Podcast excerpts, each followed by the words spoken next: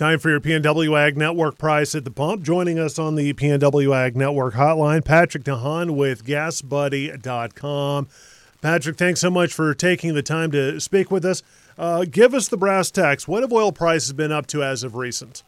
Well, a bit of a bounce, if you will. Prices continue to kind of seesaw. Prices uh, for a barrel of West Texas Intermediate last week fell slightly uh, between uh, a week ago and where they are today. A barrel of West Texas Inter- Intermediate crude oil down about two dollars a barrel from last week's start. We're holding at about seventy-seven dollars a barrel.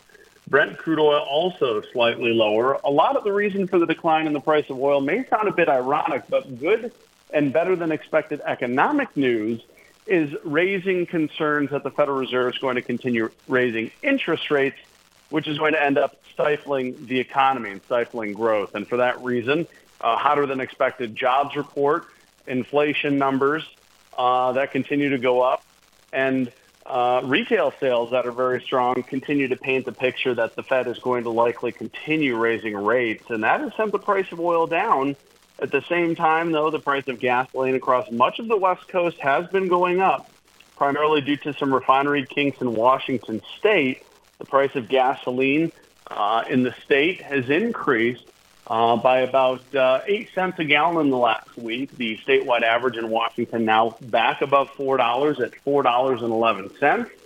That's about a fifteen cent premium to where prices were a year ago.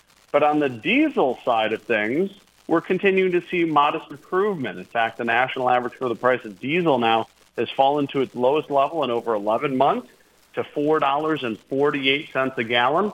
The average closer to home in Washington State for diesel falling about a nickel in the last week, with the average now at about four dollars and ninety-five cents a gallon. Now, Patrick, most economists probably already know the answer to this question, but I don't. You talk about oil prices moving a little lower because maybe the economy's doing well and the Fed's going to tamp things down a little bit by keeping those interest rate increases going later into the year.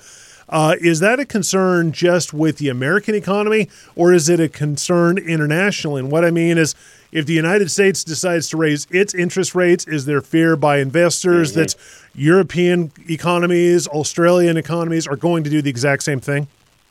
That is certainly a concern. The U S economy is certainly a, a, a major staple uh, of global economies. And so the risk is there that not only is the U S experiencing these inflationary effects, but global economies are as well. Countries like uh, Canada, Australia, other developed global countries experiencing inflation as well, much of which may be traced back to the Russian invasion of Ukraine, which has hampered the flow of things uh, like agriculture products, uh, fertilizers, fuels, and much, much more, precious metals, uh, commodities.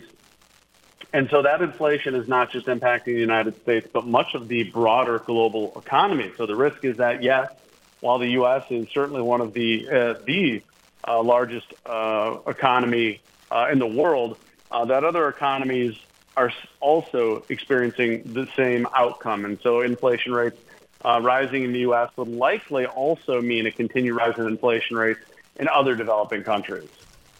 So, Patrick, I'm curious, where does China's economy mix into this? Because when you and I were talking a couple of months ago, the question was how quickly could China bounce back from their COVID mm-hmm. lockdowns, and how quickly would that push up oil demand?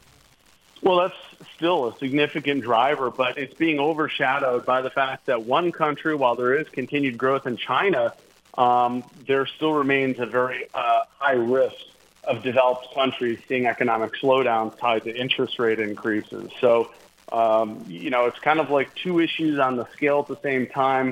China on one side of the scale, watching their economy continue to grow, uh, is certainly a strong force. Uh, but we have many developing, uh, developed countries' economies on the other side of the scale. And right now, uh, rising interest rates are more of a concern uh, than potential growth in China.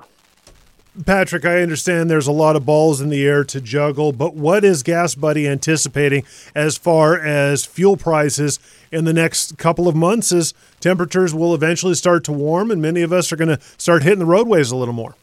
Yeah, that's right. I think most likely, uh, the most likely outcome here as we move in the weeks and months ahead towards spring and summer is that gas prices will continue going up. um, between, uh, generally speaking, now and Memorial Day, as refineries do their seasonal maintenance, and we start to transition over to summer gasoline following that. In addition, uh, while gas prices are likely to go up at a clip of anywhere from thirty-five to eighty-five cents between now and Memorial Day, the opposite is happening with diesel. Uh, prices have been going down. We've experienced a mild winter. Uh, possible slowdown in global growth has really hampered the price of distillates, including diesel and heating oil. And so while gasoline prices may go up seasonally as demand goes up, diesel generally sees slightly weakening demand coming out of the time of year that many northeastern homes use diesel as heating oil.